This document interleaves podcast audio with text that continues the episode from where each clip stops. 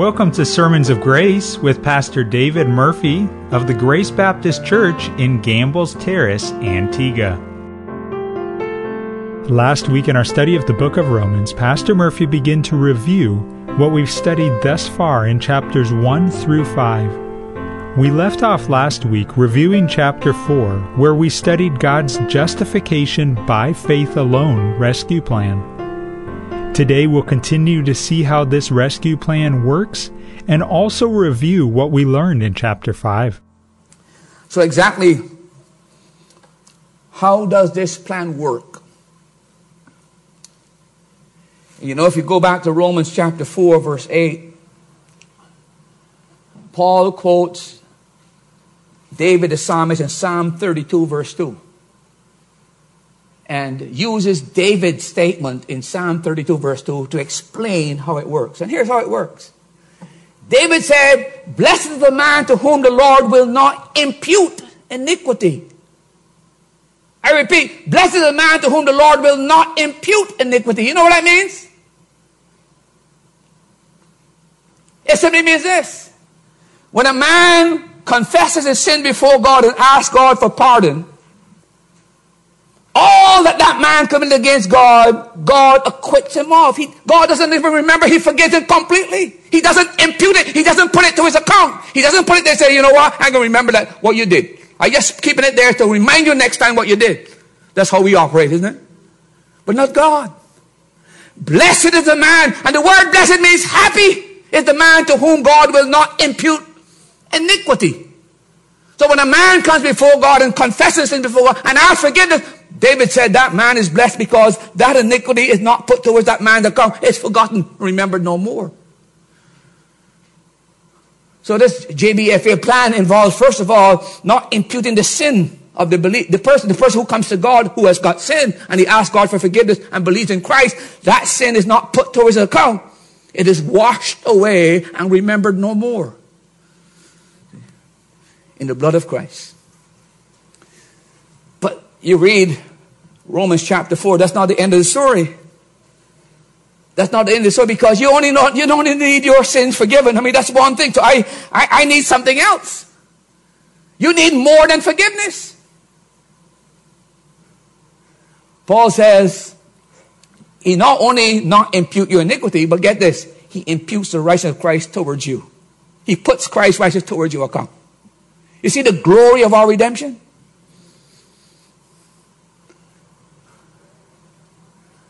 That is what justification by faith is. Taking your sins, forgiving your sins, throwing them away, wash them away, you'll never remember it anymore. And then, in addition to that, he takes all that Christ is, as righteous as Christ is, he says, I put that to your account. You've heard me say this many, many times, and I hope it finally gets home to you. If that were not true, you and I could not approach God. I repeat, if that were not true, you and I could approach God. Because if God is absolutely holy, even though He's forgiven my sins for yesterday, this day I'm going to sin. So how am I going to approach a God? I still got sin. There's only one answer. By putting me in the righteousness of Christ, when God sees me, He sees me in Christ. Therefore, I can approach Him. That's what the Bible talks about being in Christ. See? That's the great doctrine that Paul is dealing with in this section. So this JBFA plan means two things. Your sins are forgiven, but it means more than that. It means that righteousness of Christ is put towards your account. Wouldn't it be wonderful for some of you this morning that you got a mortgage to pay and you look into your bank account and it's hemorrhaging red and got nothing in there? And unbeknown to you, some brother or sister learns of your situation. Doesn't tell you, but secretly goes into the bank and says, look, put $3,000 toward that sister's account. So you don't know, but uh, something says, let me just check that in again. Well, when are you going to use these $3,000? What are you going to do? Give it back? no, you rejoice. You, you, you just, I don't deserve this. I mean, what I did to deserve this, I, I, I don't, I, what I did, Nothing. So what do you do? You just rejoice that somebody out of uh, gratuitous heart has just downloaded some money into your account. That's a pale comparison, but let me just say that's exactly what God did for you. See? You are as righteous this morning if you put your faith and trust in Christ as Christ is because his righteousness becomes yours and you are in Christ. You're clothed in Christ. And it's for that reason alone you have a right to approach God. Without that, you can't.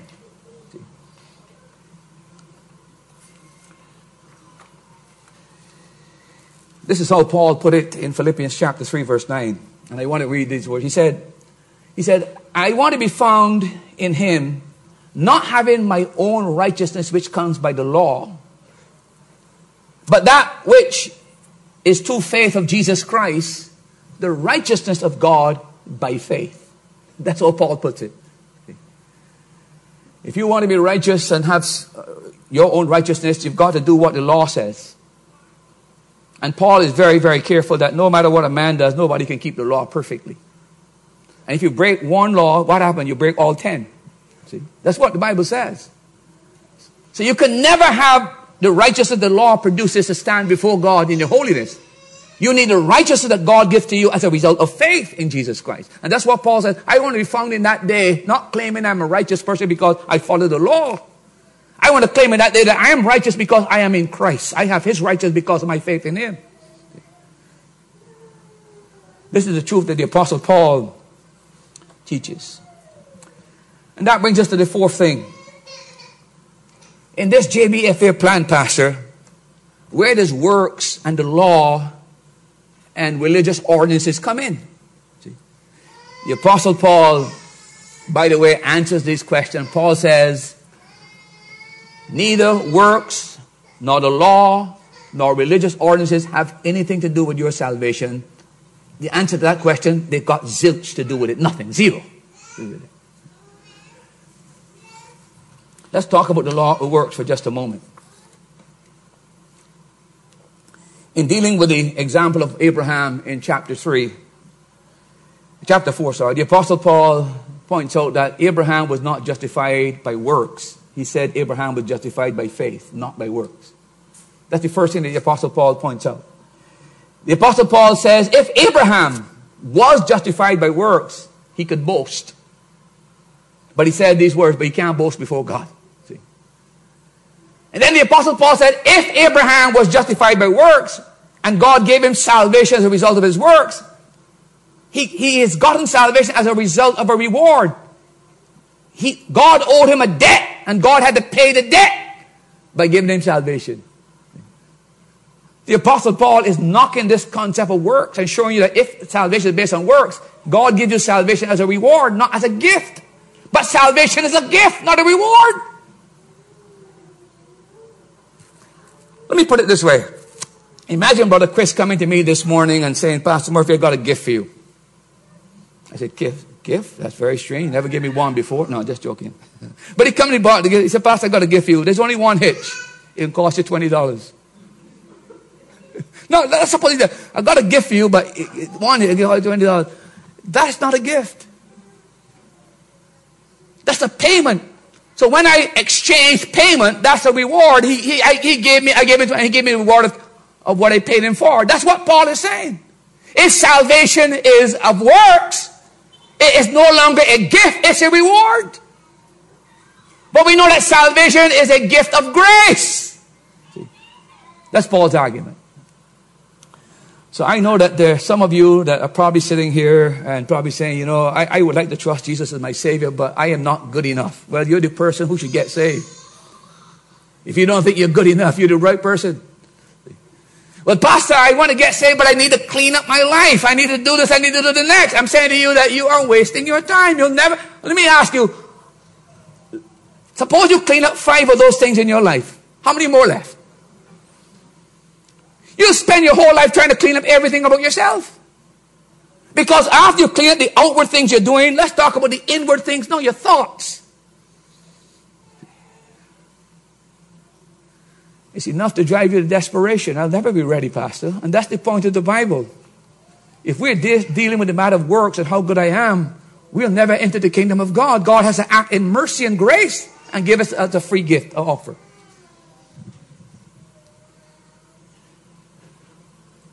The point that Paul makes in the passage is that Abraham was redeemed apart from any works whatsoever. And there's no one or any person in this building or listening under the sound of my voice this morning that can ever get one inch into the kingdom of God as a result of your works and your activity. See? That needs to be cleared up in order for you to embrace what is called the gospel of salvation. Well, that brings me to the next thing then. Pastor, what about the law? What about the law? And by the way, there are people today who are totally depending on keeping the law to get into the kingdom. And I got a shock for them. The greatest shock they will ever receive is that when they come to heaven's door and God asks them, Why should I let you in? And they make the mistake of saying, Well, I've kept the law. Listen to me. That's the greatest shock they'll ever receive. See? That's another way, that's another door. No man cometh any other door by the man that but through Christ Jesus. See? So what about the law? And by the way, there's a reason why the apostle Paul dealt with this matter in Romans. Because there's nothing the Jews revered, revered more than the law. And you know what Paul points out? That when Abraham was saved in Genesis chapter 15, where was the law? The law came 430 years after Abraham was saved. So what, what does the law have to do with salvation? The problem with people is that people don't use logic. They don't do reasoning any longer. They just you appeal to the emotions.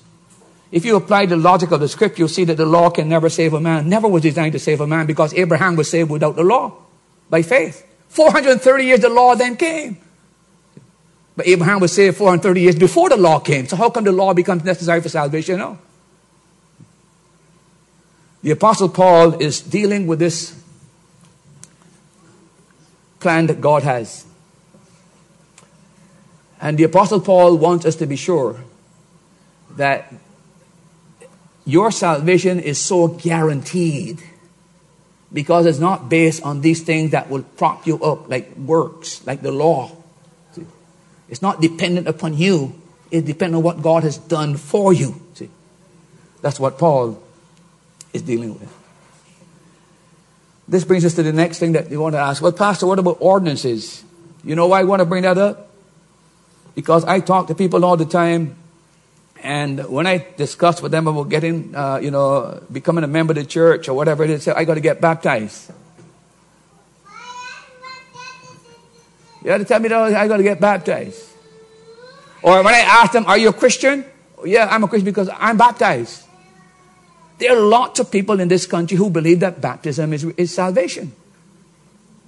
Other people will tell you, I'm, I'm confirmed. I am confirmed, but where do you find that? It's not there. When it comes to ordinances, the Apostle Paul points out that not even that is part of your this plan that God has. You know how he does that? The Apostle Paul asked a question in the book of Romans, chapter 4.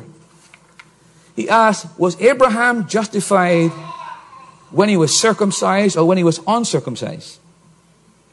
And by the way, there's no ordinance the Jews value more than circumcision because circumcision is where you, this was the covenant sign that you became part of God's people and you belong to Israel. The circumcision was the proof, the outward proof that you belong to God's people. There's nothing they revered more than this matter of circumcision. So Paul asked the question When was Abraham saved? When was Abraham justified? Did he get justified when he was circumcised or before he was circumcised? And the answer he gives is before Abraham was even circumcised, he was saved. So where does the ordinance of circumcision comes in? And the reason why I think that's important is that people must understand that there's no ordinance in the church that saves you. I was thinking about the Jews and how much they're involved in rituals and love all the different outward forms. Uh, they got circumcision, they got feasts, they got sacrifices, they got days, they got weeks, they got jubilees, they got washings, they got special garments the priests must wear, they have certain foods, they have vows, they have offerings, they have ablutions, they got Sabbath, they got spring days. We Gentiles don't even have that. so if we were depending on ordinances to save us, we are lost.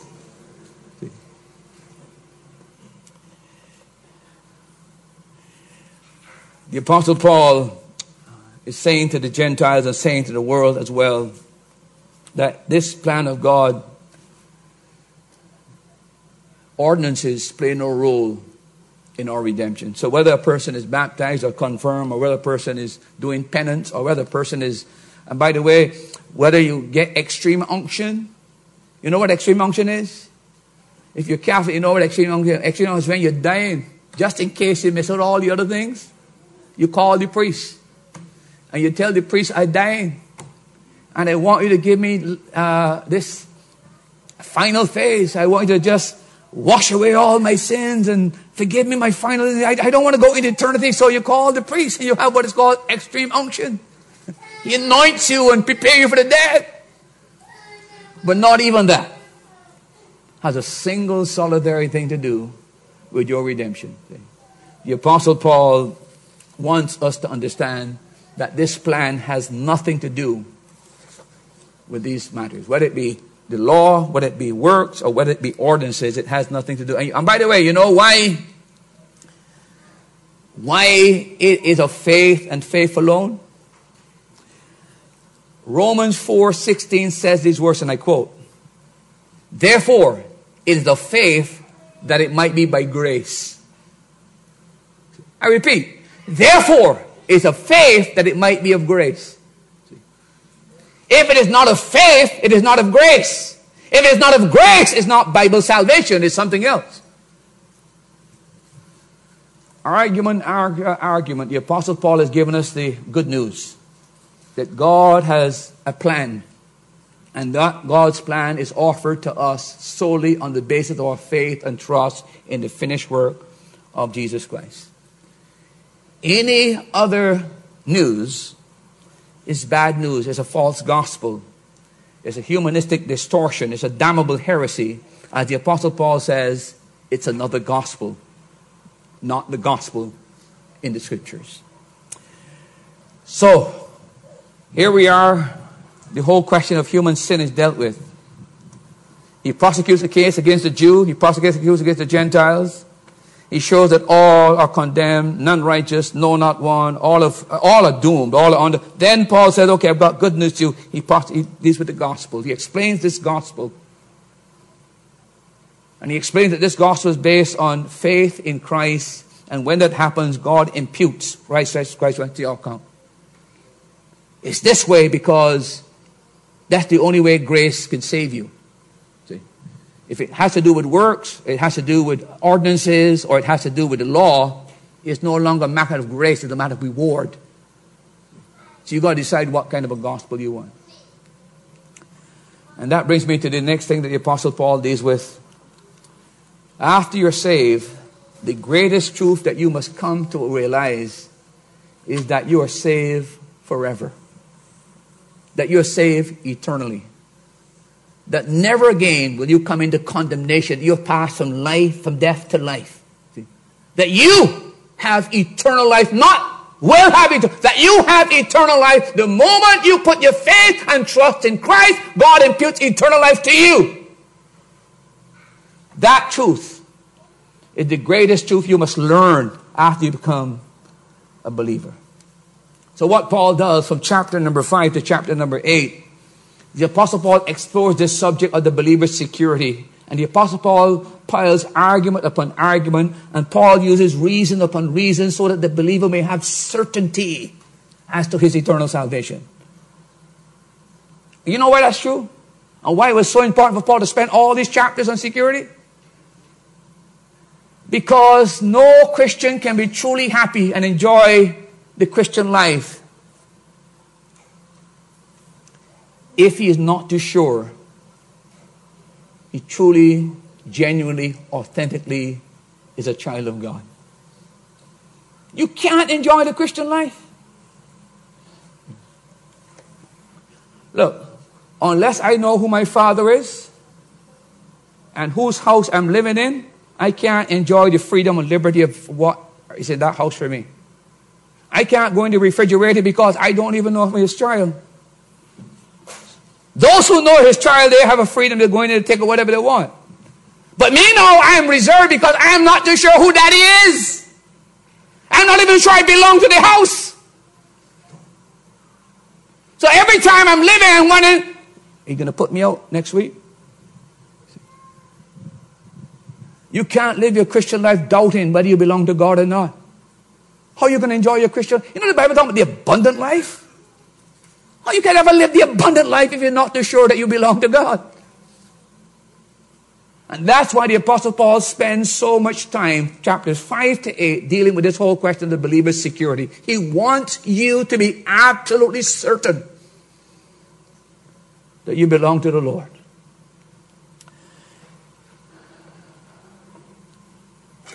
Could I give, give you a secret? Here's a secret. The devil knows that when you put your faith and trust in Jesus Christ and trust Him, that you are eternally secure. He knows that. He knows something else. You know what he knows? He knows the Bible said the joy of the Lord is the believer's strength. The joy of the Lord is the believer's strength. See? If I know God loves me eternally, if I know that God, uh, God loves me unconditionally, if I know that, if I know that I really believe this, no matter what happened, he loves me, cares for me. You're going to, that is where your joy comes from. So when somebody mistreat you, what do you do? You find comfort in knowing that God loves you unconditionally. You turn to Him. The devil knows that. So if I know that the believer's strength, joy is his strength, what do I have to do? If I was God's arch enemy and man's arch enemy, the one thing I want to do is to destroy your joy. So, how am I going to destroy your joy? My joy comes from knowing that I'm the Lord's, I'm His child. See? So, what the devil begins to do is to begin to attack your security, creates doubt in your mind. One morning you get up, you're singing praises to God. You're almost like an angel. You're almost close to, to heaven, this much from heaven. The next day, you're down in the dumps. You don't know how you got from there down there. I'll tell you how you got to there. The devil will play tricks with your mind and begin to create doubts in your mind so you can't enjoy. You're not singing anymore. You're singing in the minor key. You know why? The enemy knows I've got to keep that person down. His strength is his joy. Rob him of his joy. He doesn't have any strength. And that's why I believe the Apostle Paul spent so much time to give the believer so many arguments that the believer would have the assurance that once he has put his faith and trust in Christ, he is eternally secure. So, what are the arguments that Paul uses? He uses eight arguments. I just want to share these with you very quickly. By the way, I must um, retract for just a moment and share a little story with you that really happened. My wife is here, she would confirm it as well. When we were ministering in St. Lucia, I might have showed you this many years ago. Uh, pastoring a church in St. Lucia, I had a friend in Barbados who came over and told us he wanted to find his daddy. He's been living all his life in Barbados, but he's a mixture between a St. Lucian and a Bajan. I think what happened is when he was born, his parents, his mother left him in the hospital, something to that effect. So he's lived all his life wondering, where's his daddy? Who's his daddy? And he came over to St. Lucia and he spent some time with us and uh, he came to check the register because he learned the last name of uh, his father and he went into the registry and there was a lady in our church, a young lady in our church who was working at the registry at the time and she helped him to seek out the name uh, of this gentleman. And uh, all I can tell you is this he never was able to find the source, the person. And it was like his whole world collapsed. This is a man, and by the way, I was trying to remember how old he was and when I was over there, how old I was, but he had to be in his 30s. I want to find daddy. And when he couldn't find out who his real dad was, I can't remember if he found uh, the dad disowning whatever it was, but I remember it was profound disappointment. Profound disappointment. I mean, he was, he was totally disturbed. Now imagine going through your Christian life not even knowing who your father really is. How can you ever enjoy that? And that's why security is so important for the Christian. We're talking about salvation. But Paul spends more time on the matter of security than spends on salvation. Because he wants the believer to know that the joy of the Lord is his strength.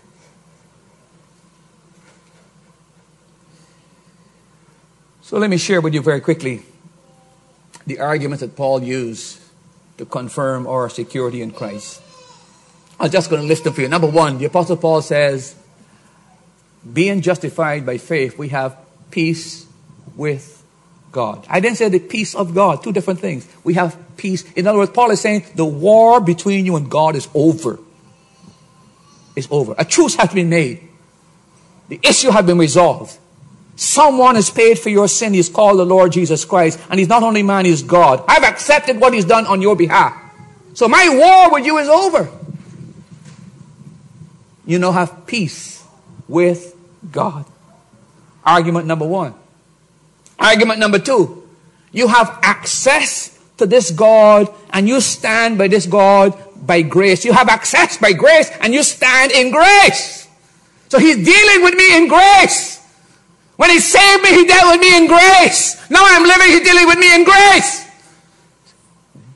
If he showed me favor when I was a sinner, he continues to show me favor now that I'm saved. So I remaining in Christ is not dependent on my works, it's not dependent on the law, it's not dependent on any ordinance. It's dependent on grace.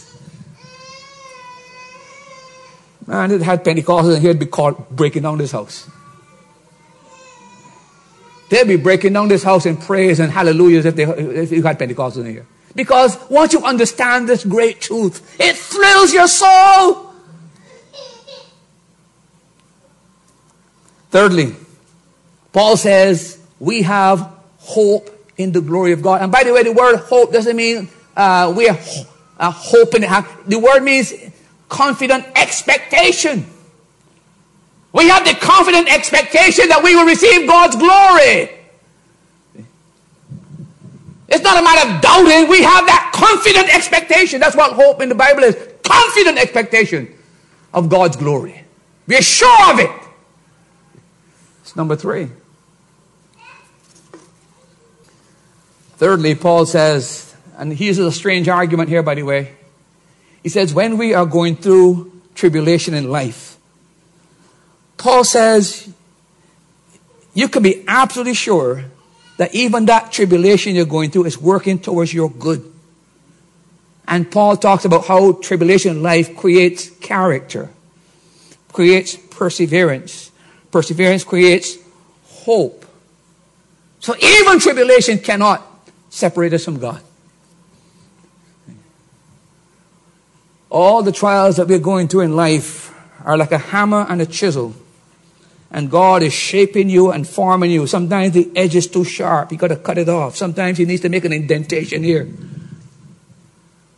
But with the master skill of a great sculptor, He is shaping and forming you and he's using the hammer of his will and he's using that particular tool of persecution, that tool of, of tribulation, and he's using his will along with that to shape and to mold you to make you who you're supposed to be. Number five, Paul says, the other thing that you have, you have the Holy Spirit in you that sheds abroad the love of God in your heart. At times you're going through tremendous trials. That's another argument Paul is using. The Holy Spirit sheds abroad in your heart. The Holy Spirit says to you, when nobody loves you, He loves you. He cares for you. He whispers to you. His solicitous care for the believer. Number five. And then the sixth thing that Paul does is Paul uses divine logic. And here's the logic that Paul uses, which I find so amazing. Paul asked the question. Paul said, look, if when you were ungodly and you were without strength, Christ died for you.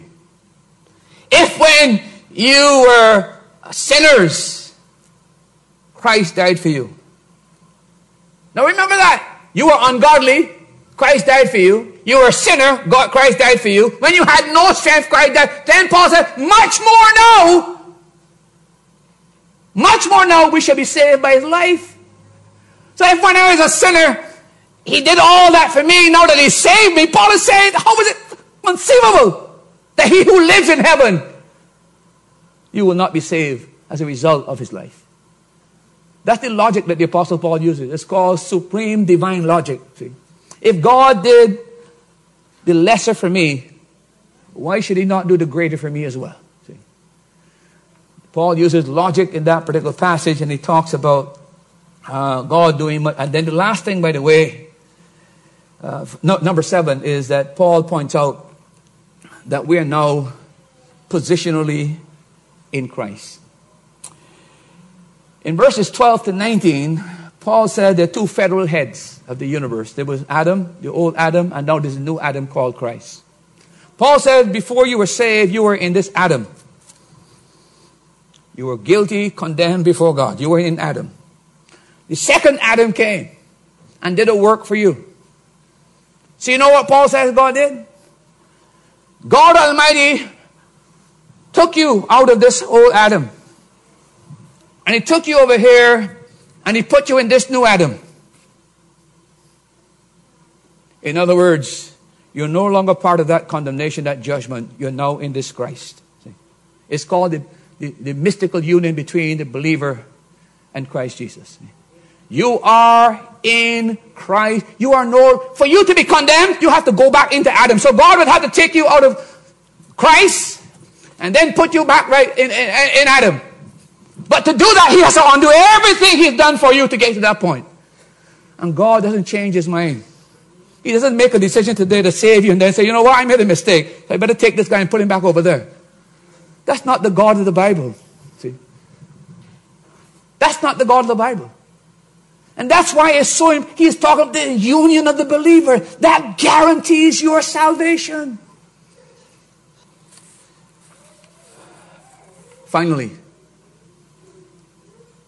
finally, Paul uses one last argument. And here's the argument. Paul says, wherever sin abound, grace much more did abound. In other words, what Paul is saying is that no matter how much sin a person has committed, no much error they've done, Paul is saying God's grace is far bigger than that. And God deals with me on the basis of what? Grace. See? So no matter how I think my sins are so deep and so uh, atrocious, and so evil and so wicked and so aberrant, no matter how I feel that my sins are Nobody can forgive me for those sins. God says my grace is abundant above all your sin. So he now says we are standing in grace. That's the argument. Now that leads me finally this morning to chapter 6. Not going to chapter 6, I'm just coming to there because I want to start back chapter 6 but here's what. When those people heard that Paul says that wherever sin abounded, grace much more did abound, and that God is now dealing with man and grace, what would you think if you were Jew? You've been taught all your life, obey the law. If you want to be standing before God, obey the law. If you want to be righteous, obey the law. So now this man is saying, I don't need the law. But if I don't need the law to curtail my passions and my lust and my desires and my sin, what I am doing, you're advocating that a man can live as he please. That is the argument Paul is now going to deal with. Where does grace, how does grace relate to this new believer in Christ? Does grace encourage the believer to live in sin? Shall we sin, Paul said, that grace may abound? That's the whole issue. Now that I'm saved by grace, does that encourage me to live a delinquent life, an immoral life? if I don't have the law restraining me, what stops me from living as I please? Chapter 6, Paul answers that question. And we will answer that question as well, but not today, see? Because the tension between grace and salvation, how the two of them work, is going to be the next issue that Paul deals with. Chapter 6 deals with this whole question of the believer and his life in relation to this grace of God. And he will explain to you what grace has done, where it has placed the believer. And because this is true of the believer, the believer cannot live like he used to live. Even though he's not under law as a means of living, something happened in your life and my life that causes you and I not to want to sin. Something happened. You want to know what it is? Come next week. Come next week. Come next week. I've charted the ground and the territory that we've dealt with in Romans chapter 1 to 5. I, I felt that to just rush into chapter 6 and not give you the background of where we, we are at this point in time, I think it's important to have this continuity. To see the Apostle Paul is systematically working through this epistle. And therefore, I thought you need that preparation ground. I hope that you are not disappointed that I spent this time rehashing what we've done, but I doubt anybody in here would have remembered what we covered in chapters 1, 2, 3, 4, and 5. And then to leap into chapter 6 without having the background of what happened to chapter 6 I think it kind of left you kind of hanging. I thought it was appropriate just to lead up to where we are and then go on from there. I want to say this in closing this morning. I don't know who you are, I don't know what you're thinking, but have you, have you entered into this JBFA plan? Have you, are you part of this JBFA plan? Have you been justified by faith alone? Listen to me. It's the only plan that God offers you. If you're ever going to be saved, you must become part of this JBFA plan. Without, no matter what you do, you can invent another plan. Another church can invent another plan. Another group can invent another plan. But listen to me, it's not going to work. There's one plan the JBFA plan. Justified by faith alone. That's how you become converted. If you're not saved this morning and you've been wrestling with this question, Pastor, what in the world is this whole thing about? By the way, you, you, you know the great Spurgeon? You know how he got saved, don't you? Might have shared this with you many years ago. The great Spurgeon uh, had a problem. How to be saved? I mean, he was wrestling with this question. What in the world do I get saved? How do I? I mean, he was People didn't know that, but in his mind, he's wrestling with this. What, what's this salvation all about? And one day, Spurgeon decides he is going to go to a church, and a storm came. A storm where snow was falling. And Spurgeon couldn't get to the church he intended to go to, so because of the storm was falling, he ended up in a, little church. But when he got there, he got the worst disappointment. The pastor wasn't there either because of the storm. So who gonna preach? Pastor, so guess what? One of the deacons got up and basically he said, look, I, am not really a preacher, but I'm going to preach. I'm going to share. So he got up and he, and he read from Isaiah. And you know what he kept saying? Look unto me all the ends of the earth and be ye saved. Look unto me all the ends of the earth and be ye saved. Look on, he was stuck on that. Look unto me. All, you know what? That is what got Sabrina get saved. For the first time in his life, it dawned on him by looking to God for salvation is where he would find it. Not by his works. Not by anything he could do. It was simple faith in looking to God for his salvation. And the great preacher was brought to faith by a message of a man who couldn't preach, but who just kept repeating the same verse again and again. That's how Spurgeon got saved. So you came in here this morning, you were asking the question, how does a man get right with God? And I told you the JBFA plan. I told you God's plan. Justification by faith alone. The difference between you and Spurgeon is this Spurgeon was serious. And once God gave him the answer to the question, he responded. The question you, you came in here wanting an answer, but the answer is not what you wanted. You want to hear something else. Consequently, you're not going to yield as Spurgeon did to turn your life over to him. You're making a fatal mistake this morning my advice to you and my counsel to you is to come to the Lord, embrace His plan, put your faith and trust in Him. Taste and see that the Lord is good this morning by trusting Him as Savior. Let's pray. Father, thank you for your word. Thank you for these dear people who sat here and listened, and we hope listened attentively. We walked through this great epistle. What a marvelous work it is, how the Apostle Paul uh, explains so clearly man's plight and God's provision. We thank you this morning that it could not be clearer and could not be simpler. The case could not be prosecuted with greater clarity and greater power. What a thing the Apostle Paul has done. It's marvelous in our eyes. I pray for that one this morning who is still struggling, who is not too sure they belong to the Lord, who has not put their faith and trust in Him. Oh God, this morning, may your word engender faith in that person's heart. So then faith cometh by hearing, and hearing by the word of God. May that person yield fully and finally, surrendering to your truth, embracing your plan, and trust in Christ as Savior. They came in here with doubt and uncertainty. May they leave here with confidence. May they leave here with certainty this morning.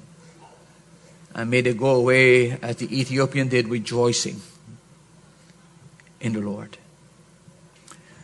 Help us, O oh God, as we move through this uh, epistle. Help our people to see the benefit of it. Give those who still have lingering doubts assurance. Let them go back to the book of Romans and see the arguments that Paul uses. And may their faith be fortified by these arguments, the Apostle Paul. And remind us these are not just the arguments of a man. This is a man who has been given the genius of the Spirit to answer the questions that the human heart craves. So the source is not Paul himself, the source of the Spirit of God that inspired the Apostle Paul. These are not human answers, these are divine answers. Remove the scales from our eyes. The hardness of our hearts, break it this morning with your word. The stubbornness of our wills, may you turn our wills around in your direction. Father, do your work that only you can do accomplish your purpose. We'll thank you in Christ's name. Amen. Be sure you join us again next time here on Sermons of Grace as Pastor Murphy continues our study of Romans chapter 6. If you'd like to contact Pastor David Murphy or Grace Baptist Church, please call 268 462 4230 or visit during one of their service times. Sunday school is at 9 a.m., Sunday morning at 10 a.m., Sunday evening at 7 p.m., or Thursday evenings at 7 p.m. Grace Baptist Church is located on Rowan Henry Street in Gambles Terrace, Antigua.